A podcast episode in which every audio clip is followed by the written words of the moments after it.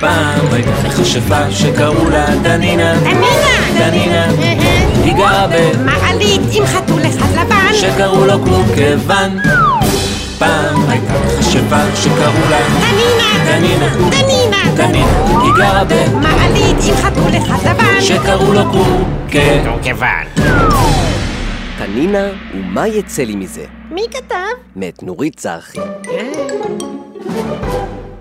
יום אחד אמרה תנינה, אין לי מה לעשות. אין לי מה לעשות בכלל. מה? אמר קורקוון שהיה עסוק בשינה. לא שמעת אותי? התכופפה תנינה וצרחה לו לתוך האוזן. אין לי מה לעשות! אה, אמר קורקוון, ופניו מתכווצים בתרעומת.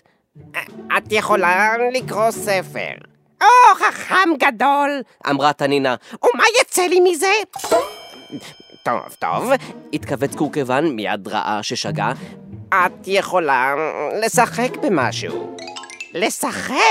אמרה תנינה במתק קול לקורקוון.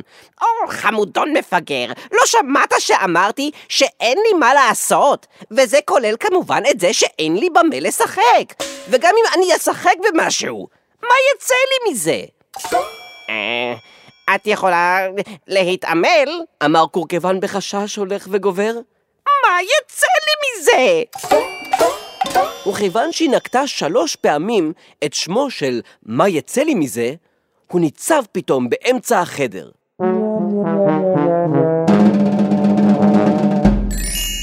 את קראת לי? אמר לתנינה בקול יבש, "מה יצא לי מזה" אפילו לא היה מכשף שצץ מעצמו. הוא היה מחתומת, שיודע רק כישוף אחד.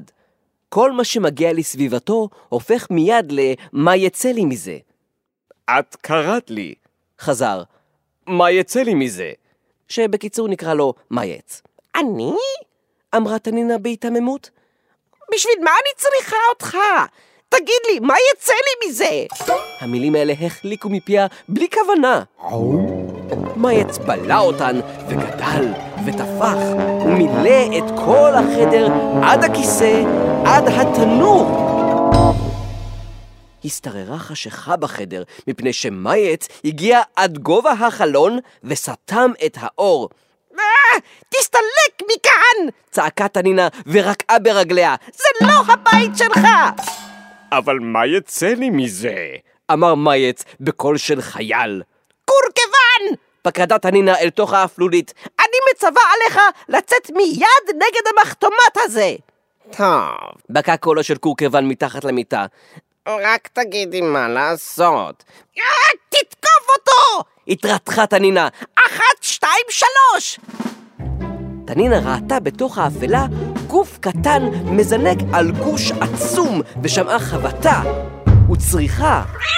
אבל זה לא היה קולו המיובש של מייץ, אלא קולו המוכר והיבבני של חתול וקול נפילתו הרכה על הרצפה. שאתה תתקיף אמרה תנינה, וגם תבכה, מי שמע כדבר הזה? אני לא אשם. אמר קולו המלא עלבון של קורקוון מן החשיכה. אפילו בציפורניים השתמשתי. אבל מה יצא לי מזה?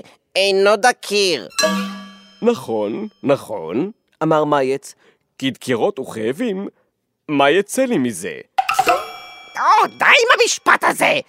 פנינה החלה לצבור כוח מן הכעס שהחל בוער בכפות רגליה, עלה אל תוך בטנה עד שהגיע לראשה ופתח לה את דלת הרעיונות. והיא אמרה למייץ בקול מלא עזוז, מעניין, המקום שאתה עומד בו הוא קצה המבוך שלנו. תפסת אותי ואת קורקוון יקירי באמצע משחק המבוכים. מבוכים. אמר מייץ. איזה מין משחק זה? אם תזוז מן החלון ותניח לאור להיכנס, תראה שעל הרצפה מצוירים מסלולים עגולים כאלה. אלה המבוכים. מייץ זז הצידה, והדירה התמלאה שוב אור. אתה רואה? כן. אמר מייץ, שלא הבחין בכלום. ואת מתכוונת לומר שאני בתוך מבוך כזה? כן. אמר קורקוון, תנינה היא אלופת המבוכים. תמיד מנצחת את כולם. אותי היא לא תנצח. אמר מייץ. אילו רק הייתי יודע מה צריכים לעשות בשביל לנצח, מיד הייתי מנצח. צריך לצאת מן המבוך. אמר קורקוון. לצאת? אמר מייץ. מה הבעיה? לצאת זה הכי קל. תנינה לא התאפקה ואמרה, להיכנס זה כלום לעומת לצאת. לצאת זה מבצע למחוננים. קשה? אמר מייץ, למייץ שום דבר לא קשה. והוא חצה את הרצפה בצעד אחד ויצא מבעד לדלת. סגור אותו! צעקה תנינה, היא הדפה מיד את הדלת וסובבה את המפתח פעמיים. קורקוון ותנינה, שחזרו אליה כוחות הקיסום, נתנו יד זה לזה והחלו קופצים מול הדלת ושרים...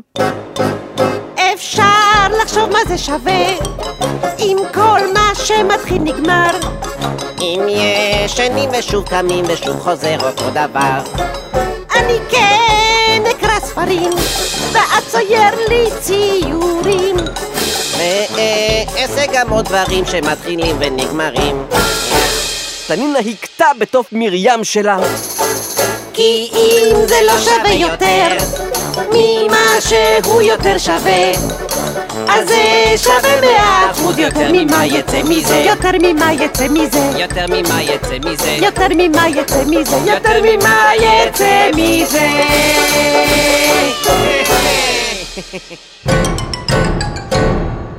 פעם הייתה חשבה שקראו לה דנינה דנינה היא גרה במעלית עם חתול אחד לבן שקראו לו קורקוון פעם הייתה חשבה שקראו לה דנינה דנינה דנינה דנינה היא גרה במעלית עם חתול אחד לבן שקראו לו קורקוון כיוון הסדרה תנינה הופקה עבור חינוכית חינוכית